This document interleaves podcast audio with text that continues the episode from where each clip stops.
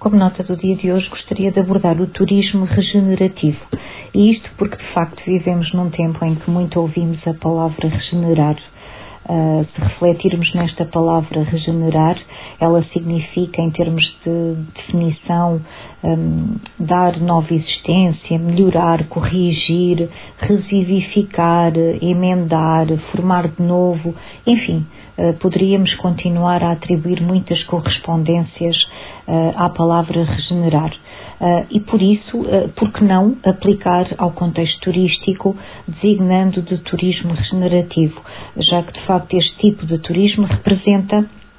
uma forma sustentável de viajar e descobrir territórios uh, cujo impacto dos visitantes seja positivo nos seus destinos, uh, sobretudo do seu contributo uh, em relação à revitalização e regeneração do ambiente.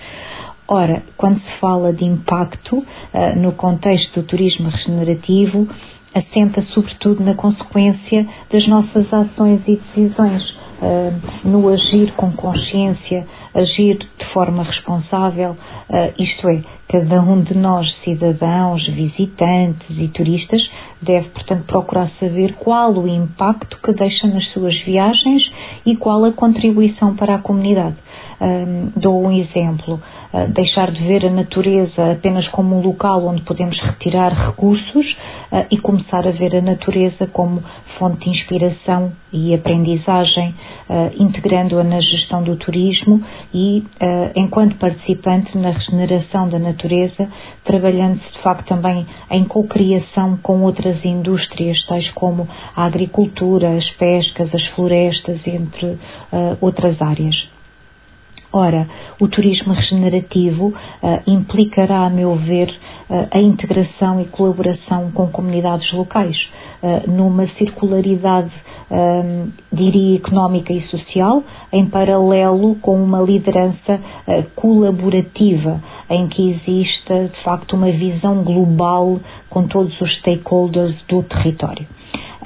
Ana Pollock é uma autora tem trabalhado cientificamente sobre o turismo regenerativo uh, e nos seus estudos ela destaca algo muito interessante. Uh, ela refere que os benefícios do turismo regenerativo